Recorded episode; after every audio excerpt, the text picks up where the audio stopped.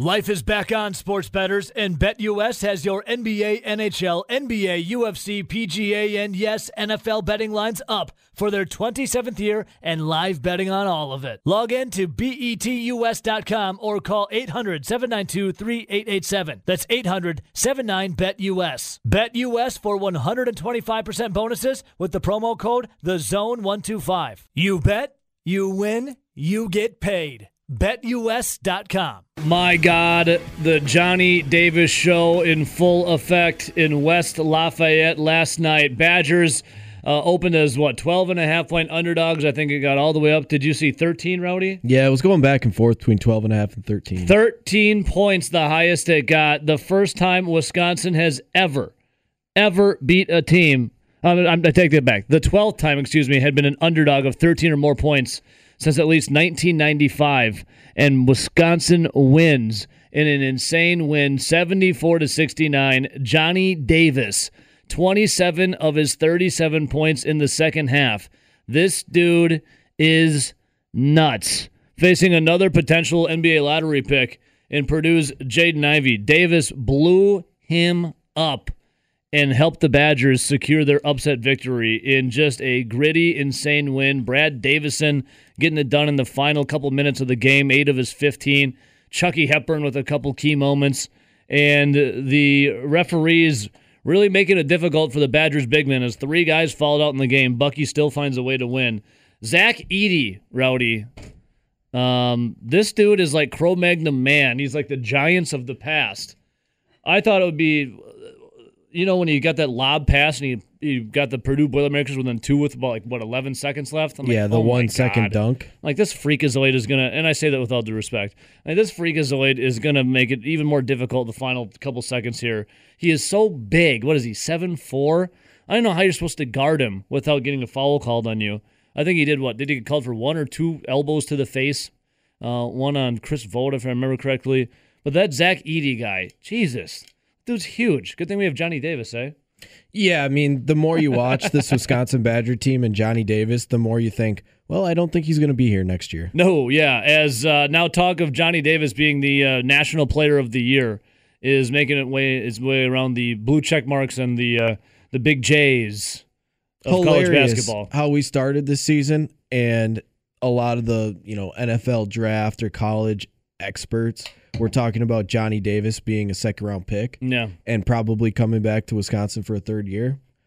Yeah. To, I believe it was after the Maui, somewhere in there saying, hey, this kid's actually a first round pick. And then last night saying, hey, this kid looks like he's probably top 10 lottery. yeah. I'll see here. Uh, Jeff Goodman had tweeted out. I saw a lot of other guys.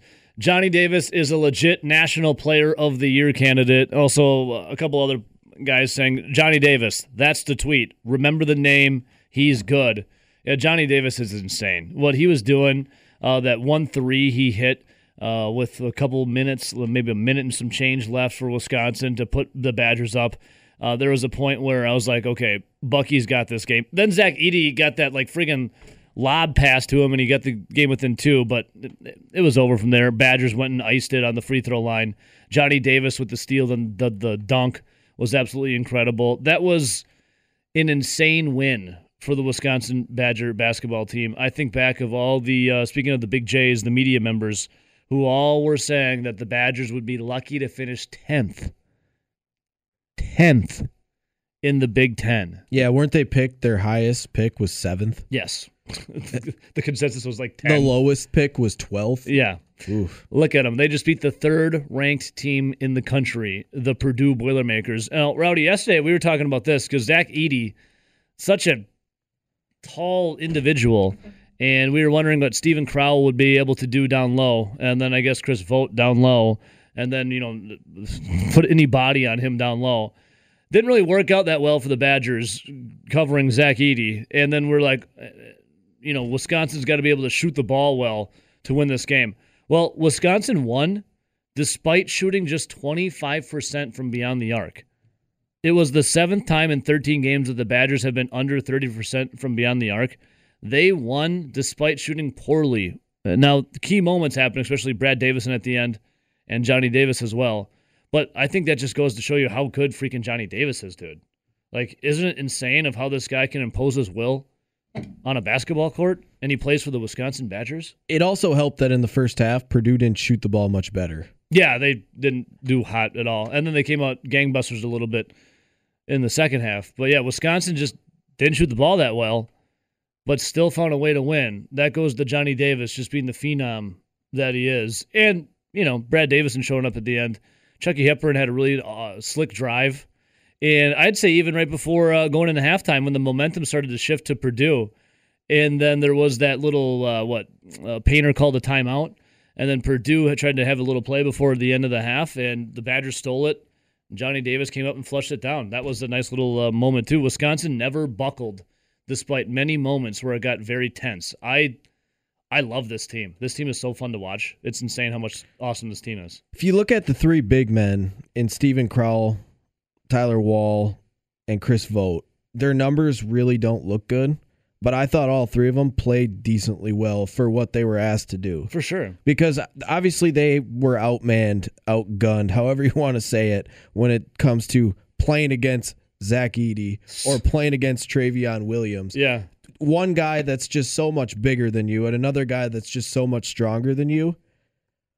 They used up all their fouls. They really did. And now, granted, you look at what those two guys did. I mean, Trevion Williams, nine and five. That's not that great. No. Especially when you have a big advantage. I mean, Zach Edey got 24 and 10, I think that was a career high for him. but Jaden Ivey didn't do a ton because Johnny Davis played extremely good defense Yeah. on him. The big guys were good enough last night to win, obviously. It was a team effort.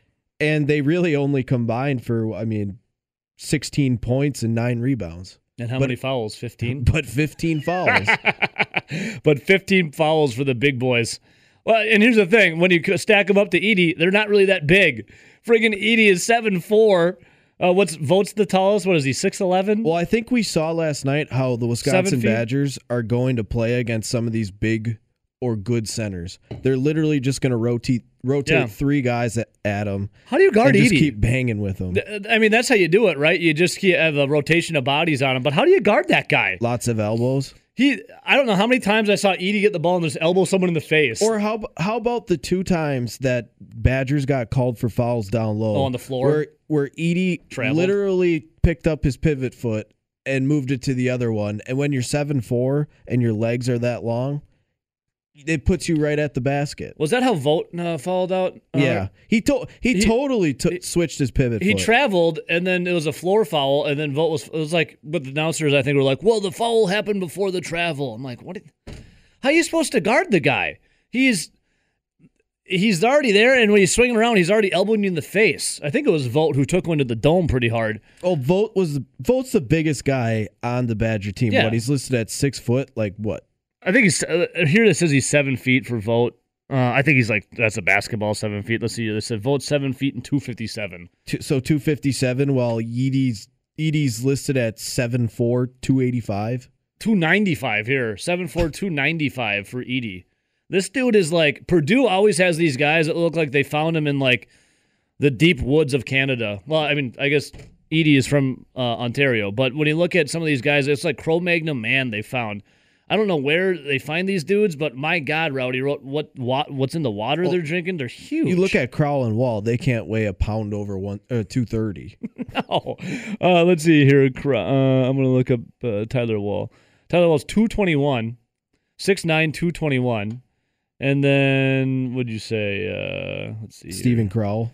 Is Stephen Crowl. There's, he's got to be two twenty something too. Stephen Crowl. There ain't much to him, well, two thirty four allegedly, seven feet two thirty four. I don't know about that. but still, that's that's 50, 60 pound difference. Yeah, and and a couple inches as well. That Zach Edey dude is just wow. What a huge win for Wisconsin. That was Well, they finally got a second scorer in the second half in Brad Davison. Yeah, And that was- that was at the were missing. huge. Yeah, he was what eight? Remember when we said fifteen in the final five? at the end of last year that we're like, man, this whole team can come back and they'll have another shot. But the that whole team with the Brad Davisons, D'Mitrik Trice, all those guys, Yeah, it it was so frustrating to watch. Now you get some new blood, and Fresh I'm glad Brad Davison came back.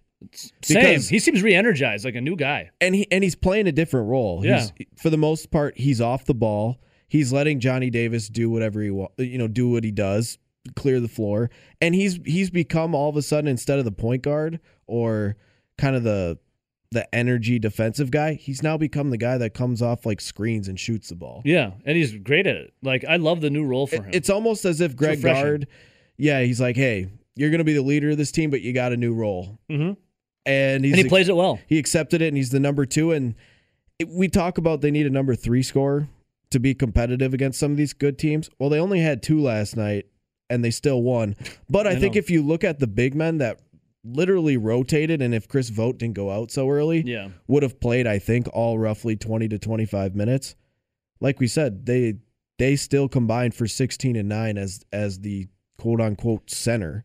That could be your technically your third guy. I mean, look at the look at the stat sheet. There was only seven points off the bench. Six of those came from Vogt, who had a, his hands full, obviously, with Zach Edey, and then one point came from Jahcobi Neath.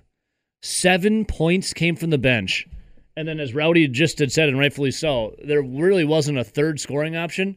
The third highest scorer was freaking Tyler Wahl with six points. Chucky Hepburn had five. Stephen Crowl four. It's and they shot twenty five percent from three, and they beat the third ranked team in the country. I know Ben Carlson was a freshman last year that they said was pretty thin and needed to put on weight, mm-hmm. especially for a guy that's supposed to play down low. yeah, And again, he's like the Tyler Wahl and the Stephen Crowl. Well, not really Stephen Crowl, but like Tyler Wahl. He's undersized playing against He's some of these big guys in the six Big nine Ten. two twenty six. But I thought it, and I know he's come just coming off COVID. And he had a back injury last year too, right, Carlson? But I think it says a lot when a former walk on and Carter Gilmore is playing 15 more minutes than him. Yeah, And at the end of the game, where you have nobody over the, the height of six five in the game because everyone's fouled out, that you go with Carter Gilmore over your tallest guy and Ben Carlson. yeah. He's that back injury last year set him back, and then I think the COVID obviously. But yeah, he's you, you hope that his growth, and I'm not talking like you would hope he would grow taller, but his growth on the basketball court gets bigger. But I don't know. The other question that I have with uh, Wisconsin's rotation right now is what happened to Bowman? He was playing a lot more. I felt like early in the season, and then he got didn't wasn't he one of the guys that had the flu? Yeah, and he then had he was the non- COVID list. Yeah, yeah. I think he's just coming back a little bit. But yeah, Bowman was he was getting a lot more play, I guess, with the shorter teams. But yeah, I don't know. We'll see. Uh, anyways, though, the Badgers find a way to get it done. It is absolutely incredible. Uh, Speaking of shaking and quivering, that's what Wisconsin's defense would do to opposing teams. Death row would come in and just decimate. But here's the thing, boys.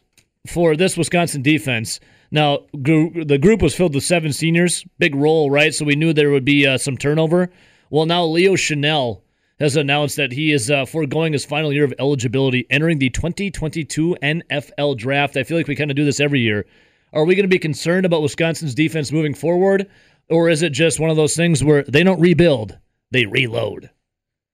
Well, when I'm looking at their roster, and the, I think the defensive line will be fine.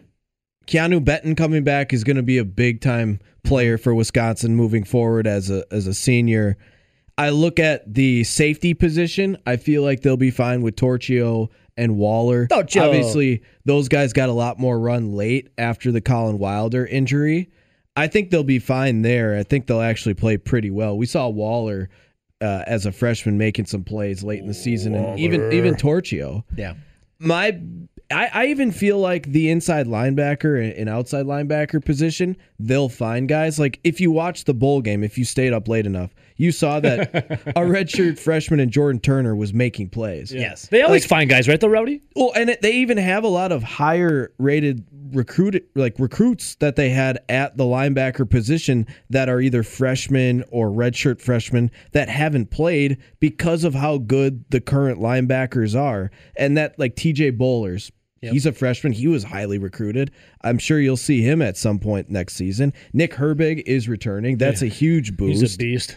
And but then you have to talk about the guys that are leaving. You have Noah Burks, Maskalunas, obviously Sanborn, obviously it's John Chenal. You're losing a ton at linebacker, but I think you find enough talent either with recruit wise or guys that you have in there that they'll be fine. My biggest concern are the corners because you had Caesar Williams, who was a six year senior, pretty solid. You had Faion Hicks, who was a fifth year senior, who was pretty solid. Now it leaves you with Dean Engram and a transfer from Toledo, probably going to be your top two guys. Other than that, a lot of these corners, very young, very inexperienced, and very thin.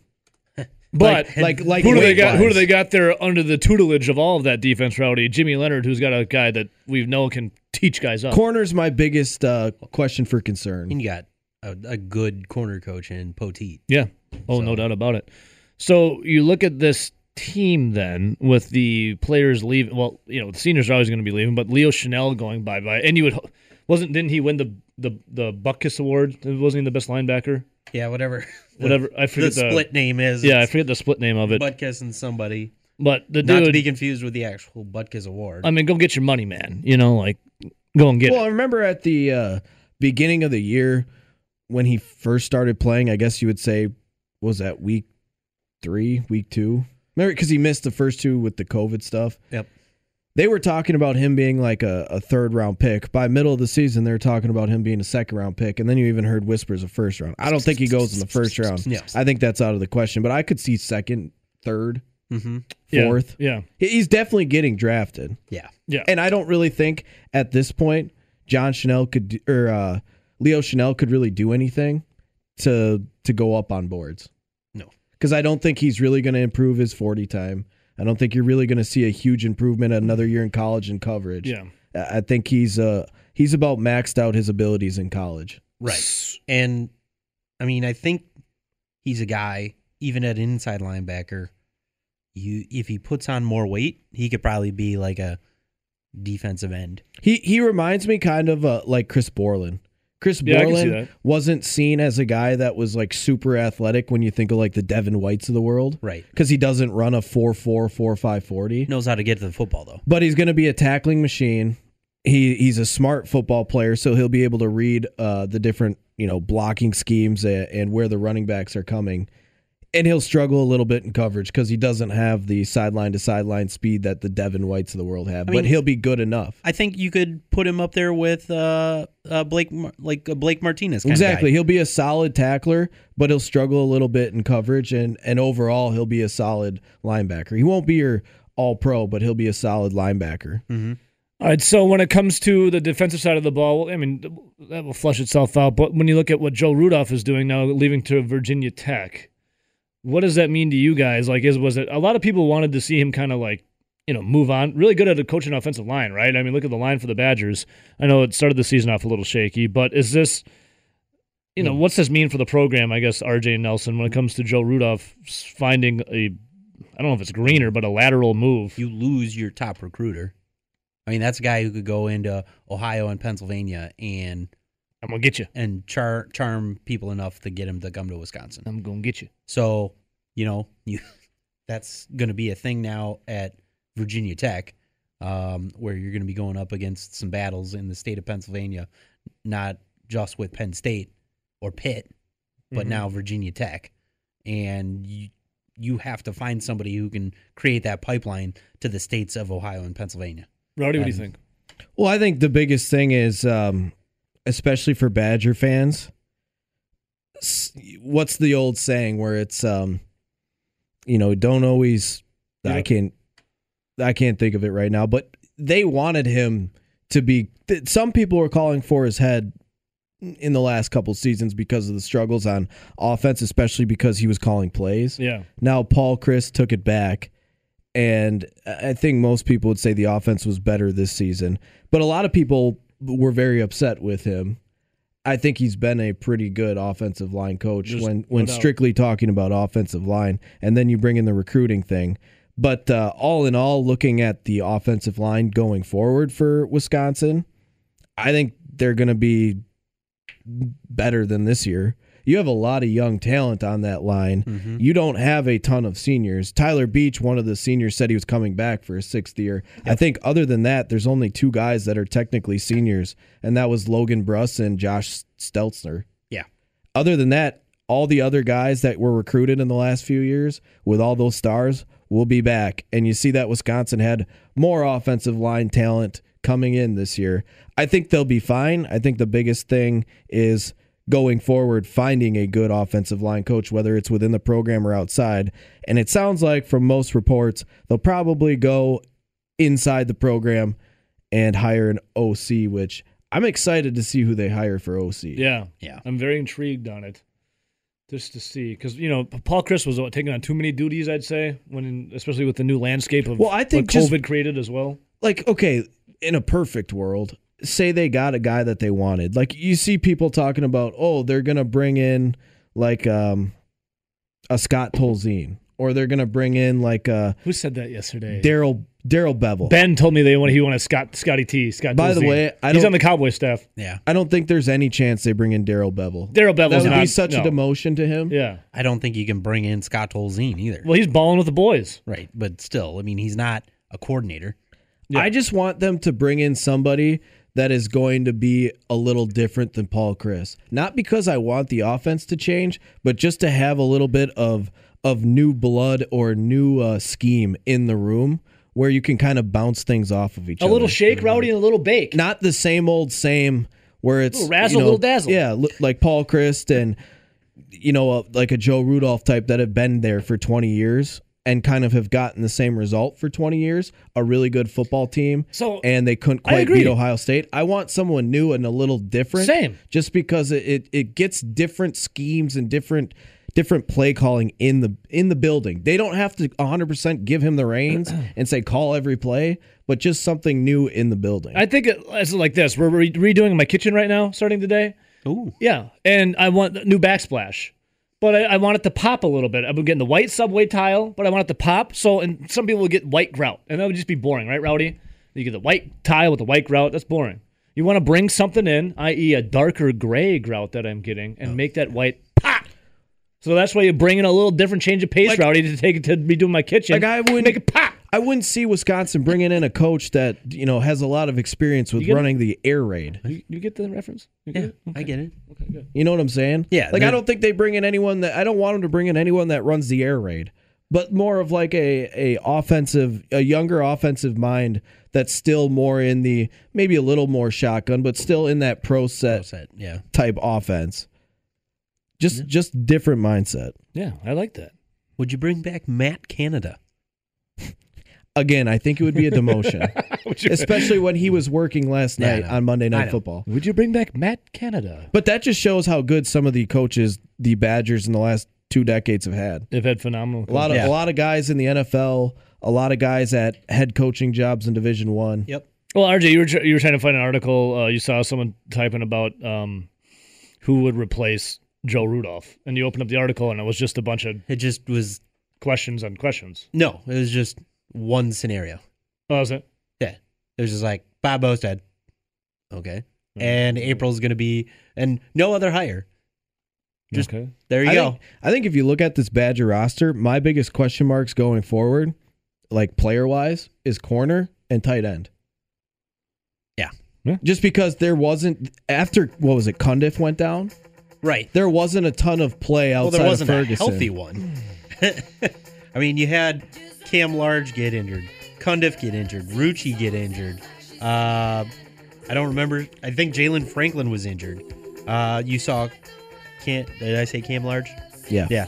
So you had Cole Dokovich, Eschenbach, and Ferguson as like your only healthy tight ends. And you know what? I can't believe I'm saying this, and I don't think I would have believed this a year ago.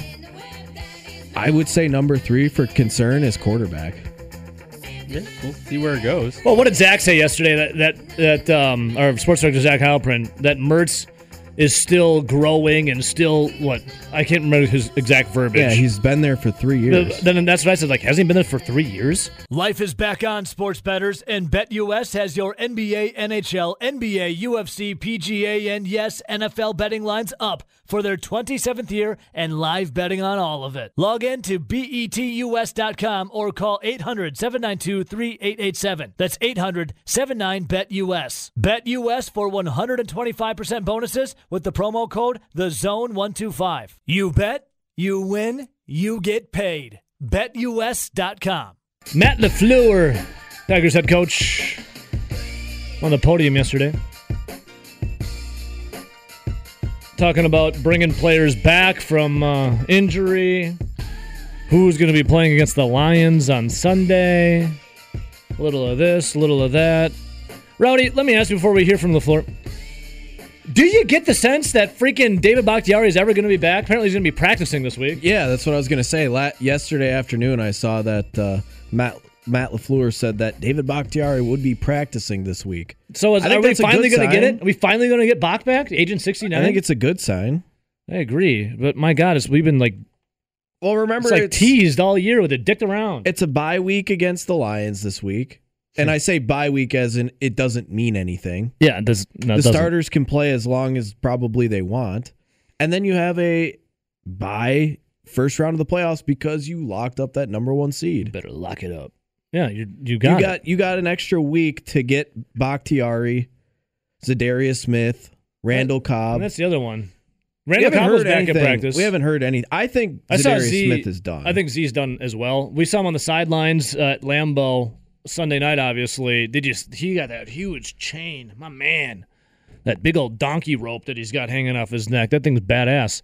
But I think he's not going to be playing. but He, you he teased us with the Instagram post a couple weeks ago. you still have We keep getting teased. Randall Cobb, who, believe it or not, was like like practice. the second leading world, uh, receiver on the team before he got hurt. Dude was at practice. He had that core injury, and usually that knocks you out for like a very long time. But dude's back. Uh, comments from Lafleur momentarily. First, let's go to the phones. Welcome to the show. Who dis?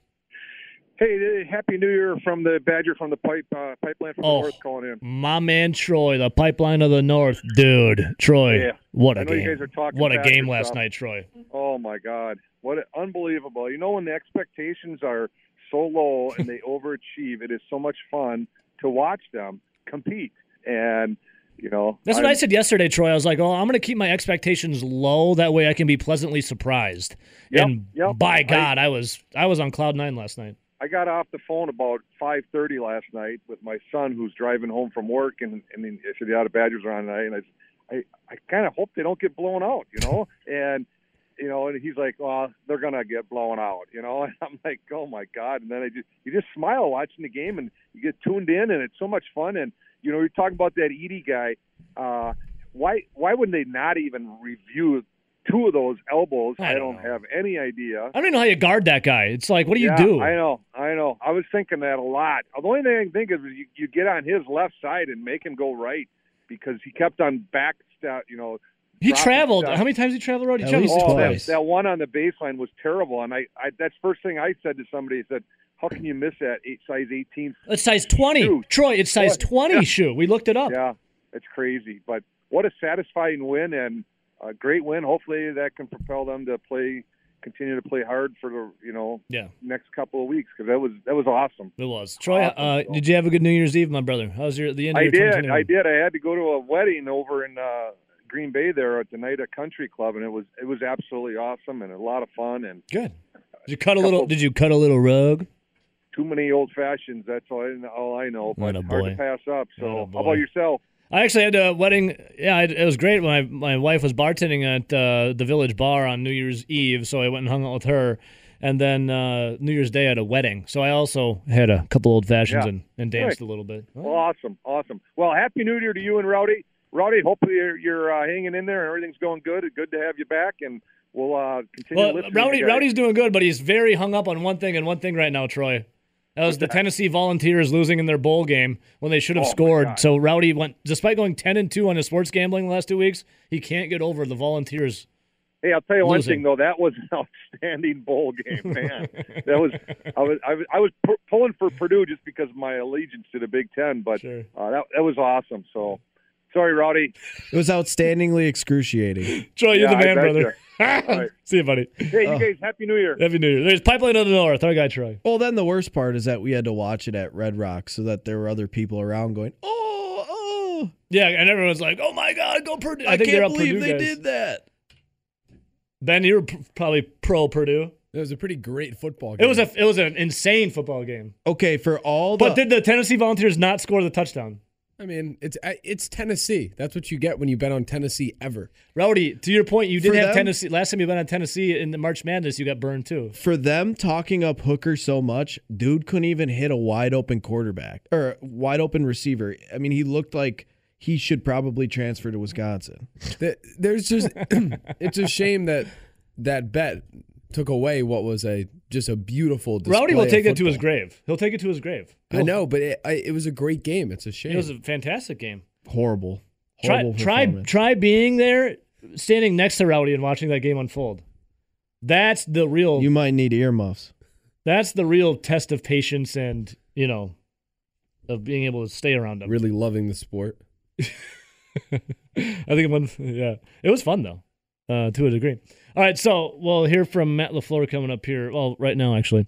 So Rowdy, when it comes to Sunday, the Packers and you called it what a glorified bye week essentially. Yeah, I mean, no one has to play if they don't want to. Yeah, Matt Lafleur talking about whether the decision to rest starters at Detroit is a decision by committee and what's going to happen. Take a listen. I'm sure if you asked a hundred different people, they could give you a hundred different answers on what we should do. So right now, the mindset is going into this is we're going to play our guys, um, and we're going to approach it like every other game. And I just think that the reason behind that is I'm not comfortable having essentially a three week layoff for our guys. I just, and I know you can look at it a million different ways, and there's never a right answer unless it works out. So um, Lafleur is a good philosophizer, Rowdy. Lafleur must have minored in philosophy.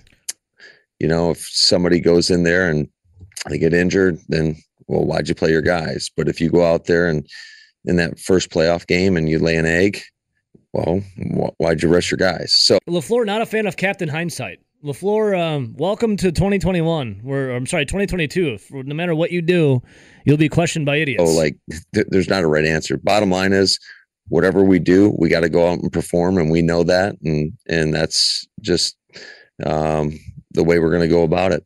I think it works out perfectly for the Packers, especially when Bakhtiari has been off and on practicing the last what month. Mhm. You have Cobb who started practicing last week. Cobby. They they don't have to play in this game, or they don't need them to play in this game. And then on top of that, you take all your stars like Aaron Rodgers. Okay, you don't have to have him play if he doesn't have to. But I agree with Matt Lafleur and what him and Aaron Rodgers have said. I think they do need to play in this game. Totally. I'm not saying they need to play the entire game. No. Maybe they treat it like the last preseason game where they play three quarters. Well, Rowdy, I'm glad you bring that up because Matt LaFleur was asked that same question. Will he pull players from the Lions game if he's seen enough from them? Like, as Rowdy just said, preseason. certainly there there is definitely a feel to that and i don't want to speak in absolutes by by any stretch but yeah that I, I just think going into the game you have to approach it like that whether a guy plays a half or three quarters or whatever it may be you got to go into it with the mindset that i'm going to play this whole game mean, he's not wrong. And Rowdy, when you come when you get to the professional level, I mean, you're on a strict regimen. You have a routine, right? And those guys love staying in a routine. That's how you stay sharp. Is you keep doing that. You know, iron sharpens iron when it comes to all of this. So you're in there doing your routines, getting ready, preparing, and like Kirk Cousins, for example. Not to bring up you know him when it comes to the Packers, but Kirk Cousins. I think this is a guy that loves routine, right? The dude's phenomenal at noon kickoffs. And Kirk Cousins, when he, you get him outside of like a primetime game or a you know an after a late afternoon game, that doesn't his record just tank? yeah, and if you go one further for uh, Minnesota quarterbacks, Sean Mannion's been found to play terrible at every time.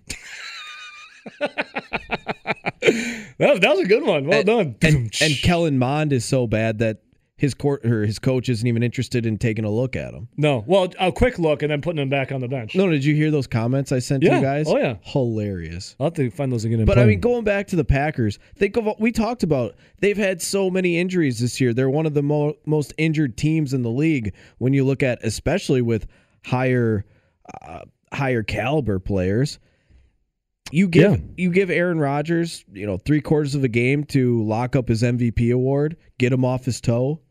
Yep. You you give Randall Cobb, David Bakhtiari. We both think Smith, uh, Za'Darius Smith is done. yeah, I don't think. But just all the guys that have been banged up, they're still talking about uh, Myers potentially coming back at center. Yep. I mean, And Billy Turner's got to be coming back as soon. as Billy Turner was another guy that they were talking about could be back for the playoffs. Look at this. It's The so health. nice because I'm sure you'll probably see a lot of uh, Taylor running the football again because you'll have AJ Dillon and Aaron Jones Yeah. out after two, three quarters. Totally. Um, on David Bakhtiari, LaFleur was asked, you know, is he going to be back Sunday playing against the Lions? Here's LaFleur. No. Well, I think the ideal scenario is that he would play and get some snaps under his belt before you proceed into the to the postseason. But we'll see where he's at at the end of the week. He's he will practice uh, some this week, and uh, again, I hate to sound like a broken record. We'll take it one day at a time. I don't think he plays. And the reason why I don't think he plays is I think everybody in the NFL knows that David Bakhtiari, when healthy, when he has a strong knee, is a top five left tackle in the NFL. Oh yeah. And when you're that good and that high of a level at the sport of football, you've seen that a lot of those guys can come back without Rowdy. taking anything and and play really well. We talked about Aaron Rodgers not taking really any practice time and still looking amazing. He just happens to be one of those guys that's that good at his craft. Rowdy, the man on top of the mountain wasn't just put there, right? And yeah, he I mean he's been I'm sure he's been working well No, we know that well we know that he's been working out doing different He wasn't. workouts.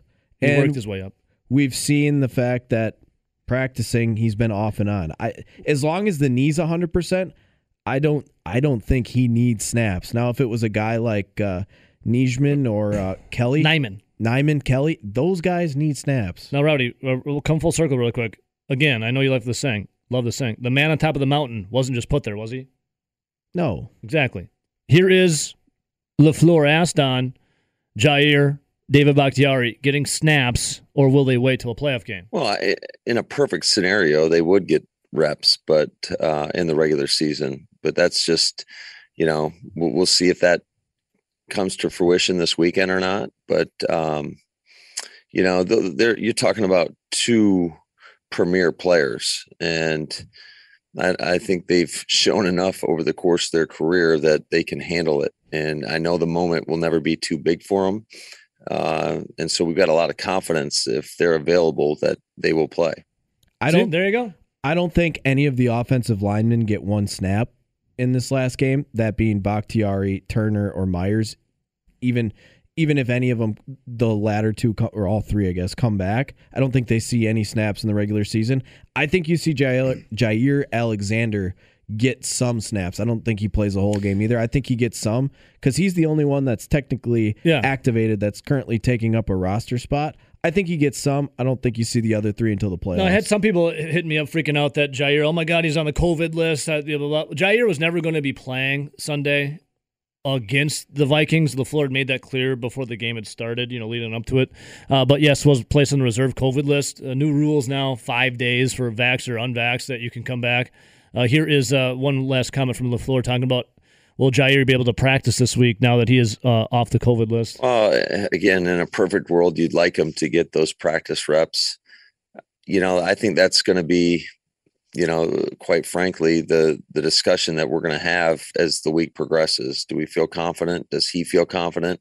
And if everybody feels confident that he can go out there and and perform at the level that we're all accustomed to seeing him at, then he'll play. And if if the answer is no, then he won't play. And but a lot of it's going to come down to his health, how he's feeling. Um, you know, I have not talked to him yet today, so that is something that I plan on doing here uh, very shortly because I want to. I just I want to check in with him and make sure he's doing okay.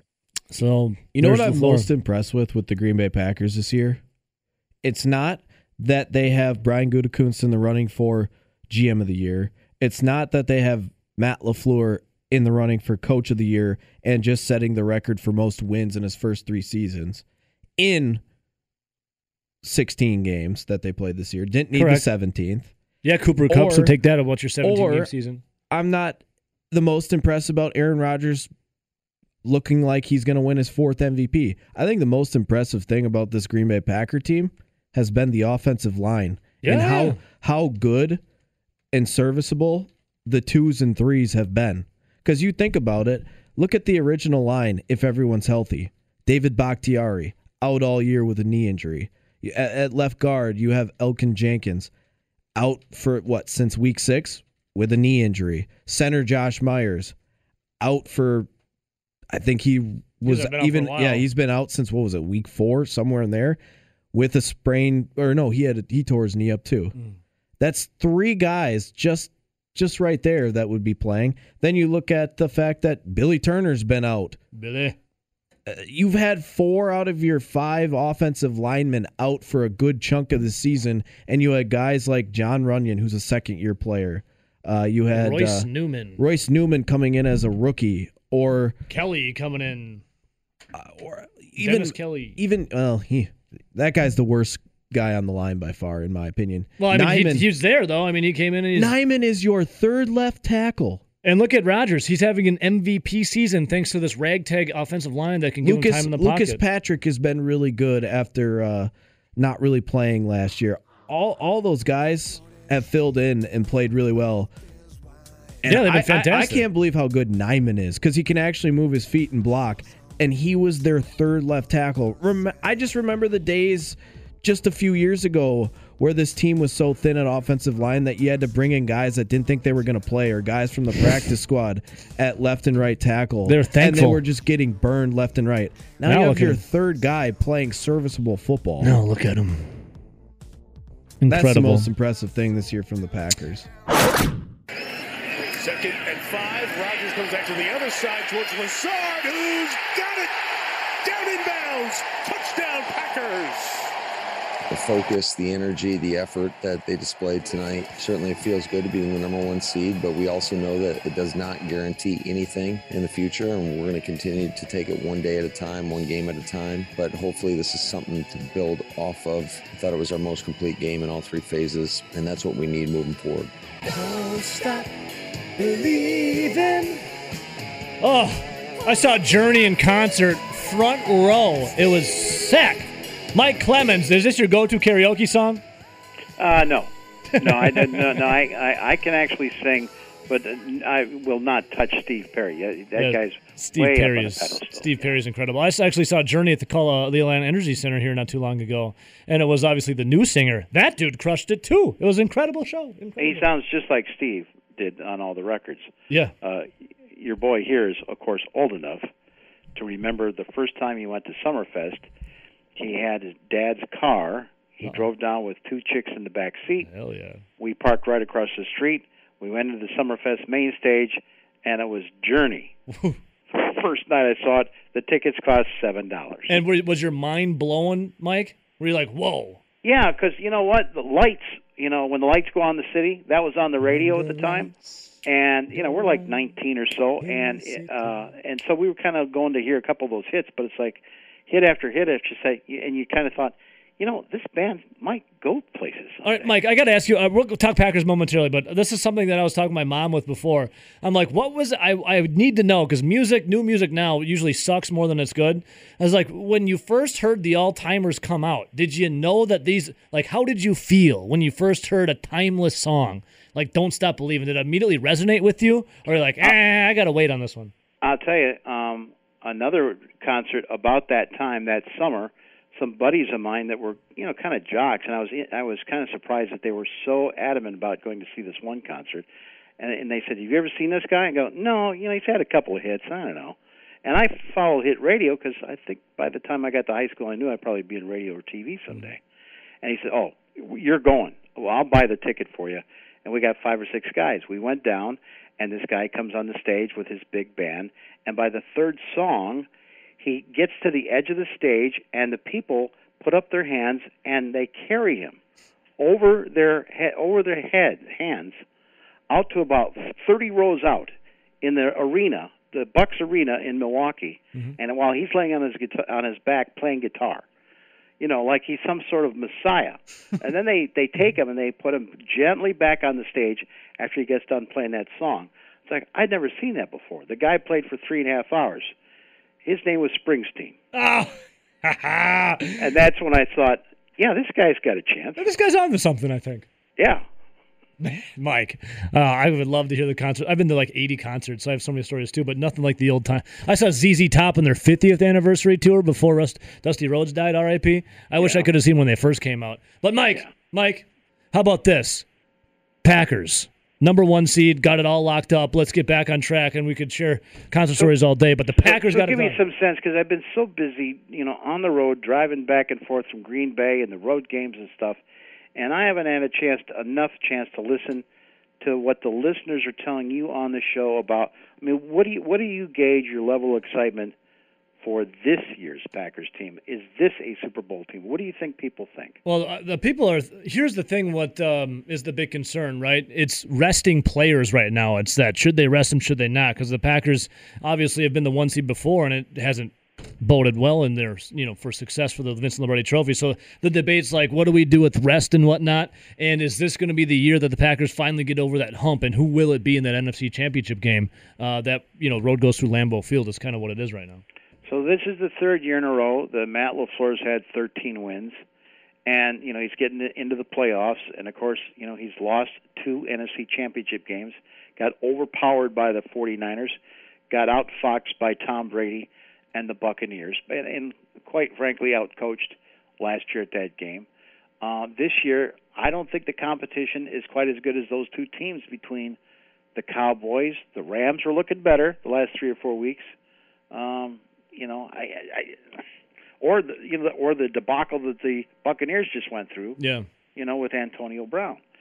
So uh, you know, you just start thinking this the window is there. Maybe they can do this, even though they've got they're missing four of their five starters in offensive line.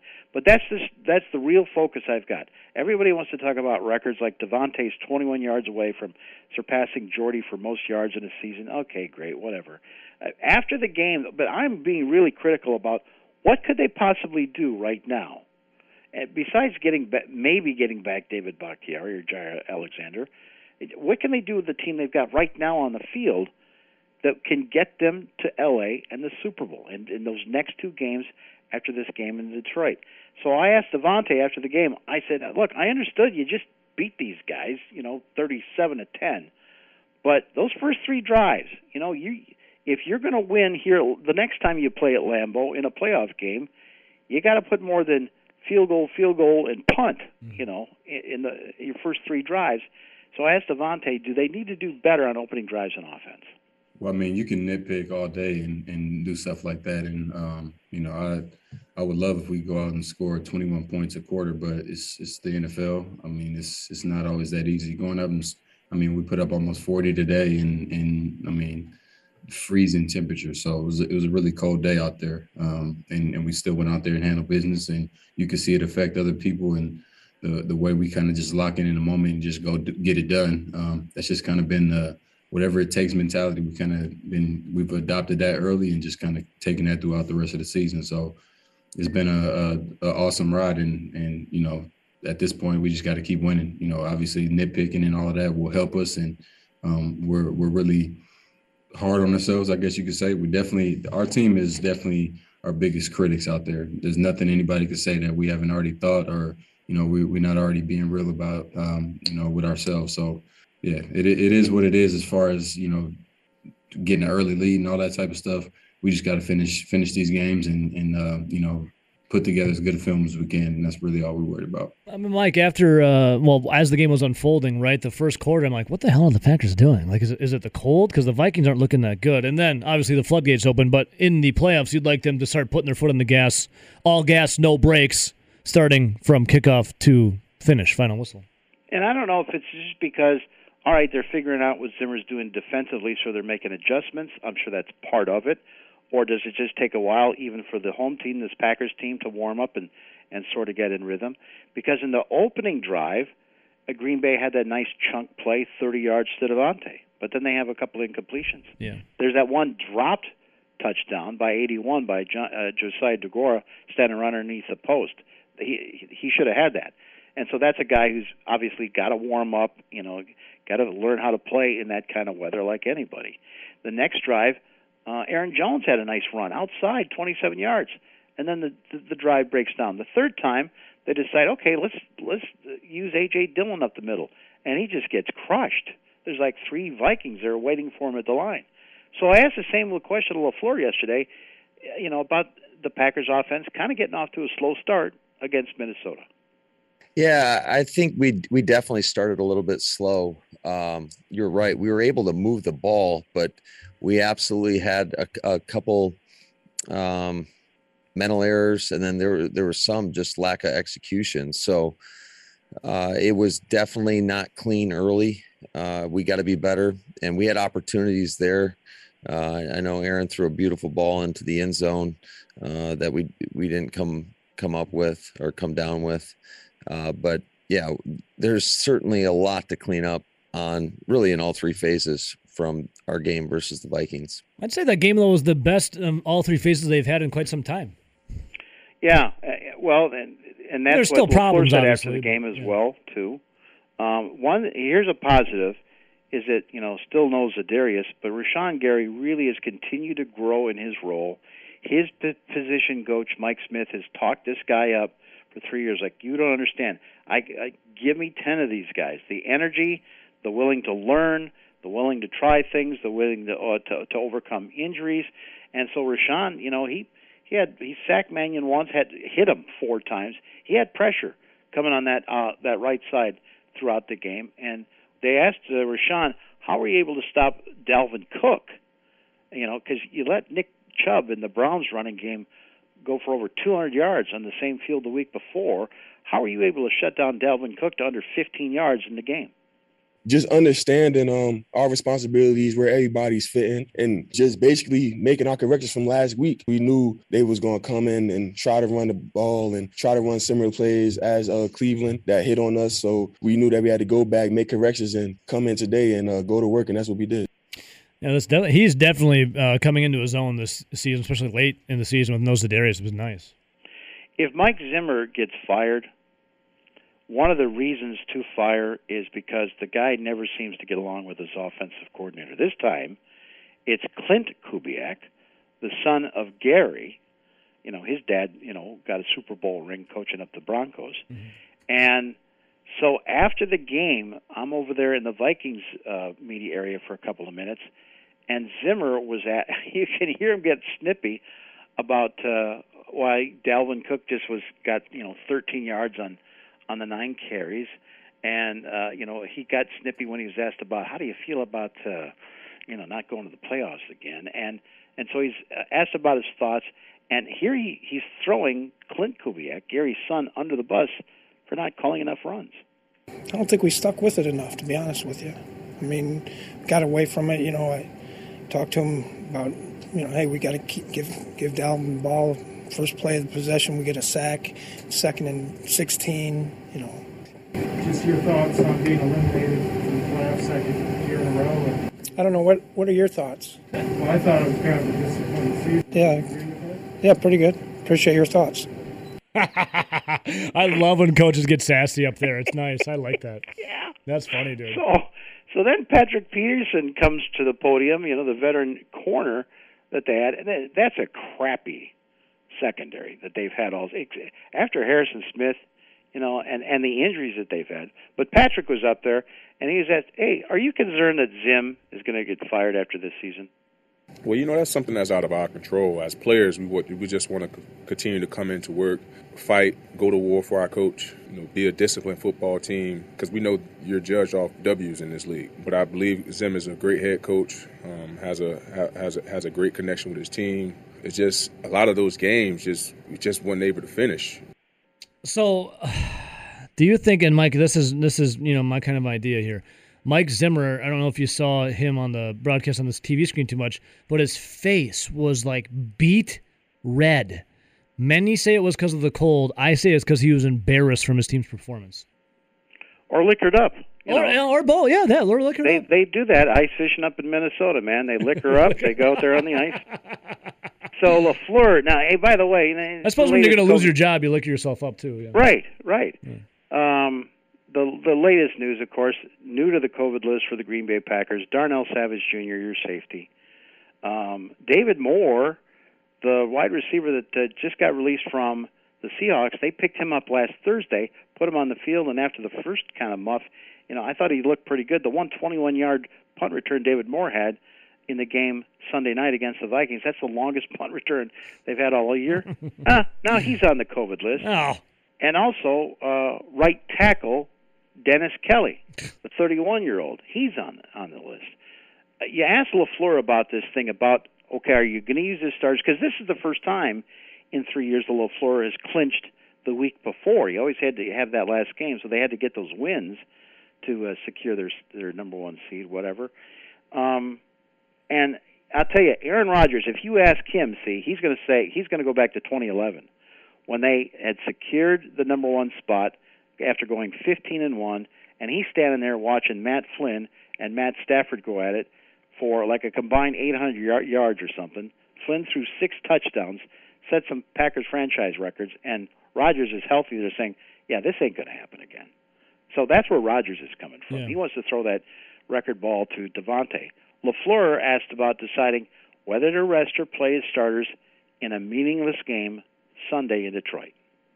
I'm sure if you asked a hundred different people, they could give you a hundred different answers on what we should do. So right now, the mindset is going into this is we're going to play our guys, um, and we're going to approach it like every other game.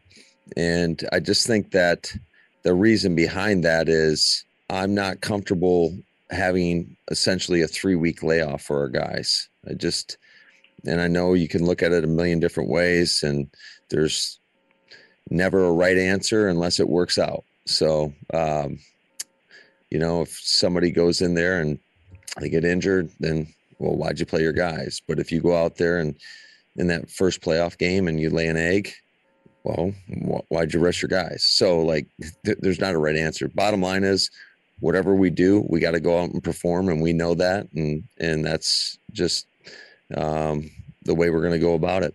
Long answer, um, shortened up for Matt Lafleur, Mike would be: you're damned if you do, and you're damned if you don't. Yeah, yeah. If, if one of your guys, God forbid, gets hurt in that meaningless game, you know, you'll never hear the end of it. I think Dan Campbell is going to hold on his job, even though it's you know it's been a horrible year uh, again in Detroit as the new head coach of the Lions, uh, because clearly he's had roster questions moving in. It's a re- total rebuilding situation, even though they brought in Jared Goff, and I think the Ford family understands that. We'll we'll see, but you know even though he's had some you know bright days where they they beat the Cardinals, they beat the Vikings. Um, they just got blown out in Seattle Sunday afternoon up in, uh, against the Seahawks. Uh, Rashaad Penny had 170 yards and two touchdowns. They could not stop the run, and Dan Campbell said, uh, "Yeah, that was pretty much the problem." Yep, didn't tackle well. You saw it, man. It, it wasn't. It just was not well. Was not good. You know, we were getting cut off backside. We weren't where we were supposed to be on a few things. We we weren't stopping it. He kind of sounds like the dude from the Big Lebowski in clips. I just, it Well, just, it just hit me. character. It just hit you me. You know, at first I thought he was a goof when you know that opening Yeah. press conference that he had. But you know, I've been watching what stuff the Lions have been doing. I've watched some things on their even team website where he's mic'd up. He's a good coach. I don't. Maybe he's like if the dude, he's like if the dude chose violence instead of peace. Well, yeah, he's a, he's he's a motivational guy. I he's not quite you know he's not in this class with Lafleur and McVay and all that, but he's a, a motivational guy. And who knows? Maybe if he just gets a couple of more breaks, certainly he's going to have a good draft coming up. So that's that's Yeah, there's him. that. Yeah. Um, last I don't understand the Manning cast. I, The curse? up against Monday Night Football. I I think that's kind of weird. Um, I think I'd just like to see Eli and Peyton interviewing guys and just have their own show and not necessarily have the TV on the background. Sure. But last night they had Snoop on because he's going to be the halftime entertainment, and then they had on Aaron Rodgers, who talked about uh, he re- revealed that Matt Lafleur is very fussy about how he gets his eyebrows trimmed. that they bring in a barber into the Packers locker room, and Lafleur is first in line. Uh, Rodgers admitted himself that he had frosted tips in his hair in high school. Yeah. And he also revealed that uh, the Packers offensive line coach, Luke Butkus, the nephew of Dick Butkus, often goes commando uh, around the facility. He's wearing no underwear underneath those sweatpants. I don't know how he knows that. But then Eli gave Aaron the business last night during the Manning cast. Aaron, I don't think anyone's buying the. Uh, I don't think anyone's buying the toe injury anymore. I mean, ever since you, you, you faked the toe injury, you've thrown like 25 touchdowns and no interceptions. So it's it's not working anymore. No one's believing it. So uh, you don't have to talk about it anymore. I appreciate that. I, I will say the internet is undefeated, and the memes this year that I provided allowed for a lot of humor at my expense over the next, I don't know, as long as the internet's around. You know, with me showing my toe and my chin strap over my nose in Arizona, uh, I think I've uh, definitely helped uh, helped out meme lovers everywhere this year. I'd say. It's been a great season for Rodgers, not only on the field but off the field with all of the madness, as he suggests. And Mike, just to let you know, as Rodgers uh, dropped a nugget on you, I'm not commando today, but I am wearing a thong. I, I'll write that in my log. I'm keeping a log. I'm just messing with you, Mike. I'm. Well, it's today's date one four twenty twenty two. Yeah. Okay, right there. Commando. Uh, pink thong. All right, Mike, you're the man, brother. We love your stuff. We'll keep following along on Mike Clemens, NFL on Twitter, and uh, you're just you're just the man, Mike. Thanks so much. Hey, I, I think you, I think I'm scared him off with the thong talk.